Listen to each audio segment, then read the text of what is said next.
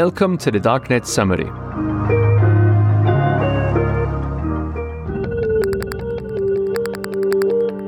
In this month's episode, we talk about the latest FBI led international sting on Genesis Market, one of the largest cybercrime platforms. The sting, known as Operation Cookie Monster, was a coordinated action involving law enforcement agencies in 14 countries.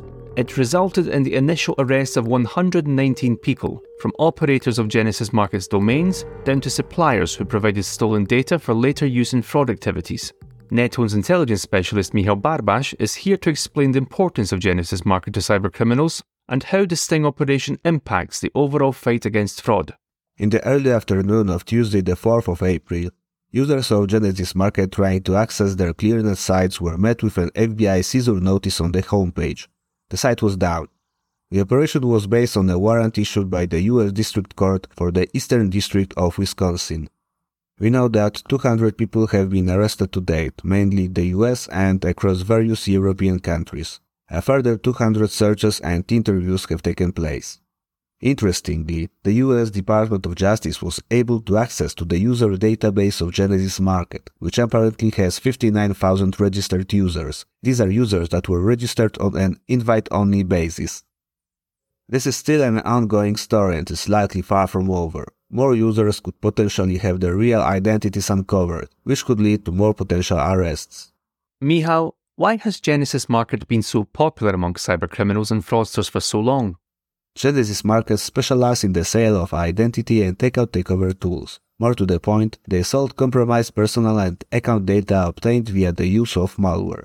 Fraudsters would buy a bot from Genesis Market that contained logs, live cookie sessions, and other digital fingerprint attributes. In effect, by purchasing bots, fraudsters could actually purchase persistent remote access to an unsuspecting victim's computer, meaning they could bypass the need for a password and in some cases the need for multi-factor authentication for certain online services. For potential buyers of these bots, all the hard work of obtaining an account and imitating the victim computer had already been done for them, saving valuable time and effort. Has the international sting on Genesis Market resulted in a decrease in online fraud? Far from it. When one dark web forum or marketplace goes down, there are always alternative services available. Sometimes new ones pop up to replace them. Cybercrime doesn't just go away after a few sites go down. Interestingly, the clearnet domains associated with Genesis Market were taken down. However, Tor mirrors are still online, although at the moment there appears to be little activity due to the media attention brought upon it. And finally, Michał, what happens now? The FBI seizure notice asks anyone that has ever used the site to contact them.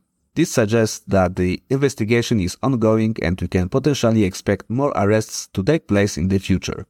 What's more, it is curious that the web domains and servers of the ClearNet sites were taken down. However, Genesis Market is still online on the Tor darknet. The host was untouched in the coordinated takedown. This has led to suggestions the whole operation could be a honeypot, a trap, in order to catch the many thousands of users of the site. Thank you for the update, Michał. So there's been another darknet takedown of a major marketplace popular with fraudsters and other cybercriminals.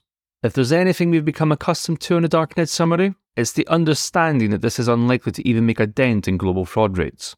Determined fraudsters will always find the means to continue their illegal operations, especially if it proves financially lucrative to continue doing so. Likewise, with the sheer number of cybercrime sites available on the internet, the tools and knowledge required to commit fraud will continue to be readily available. That is why we must keep our guards up. That's the end of the Darknet summary. Be sure to subscribe to our podcast and tune in next month for the latest episode of the Darknet summary.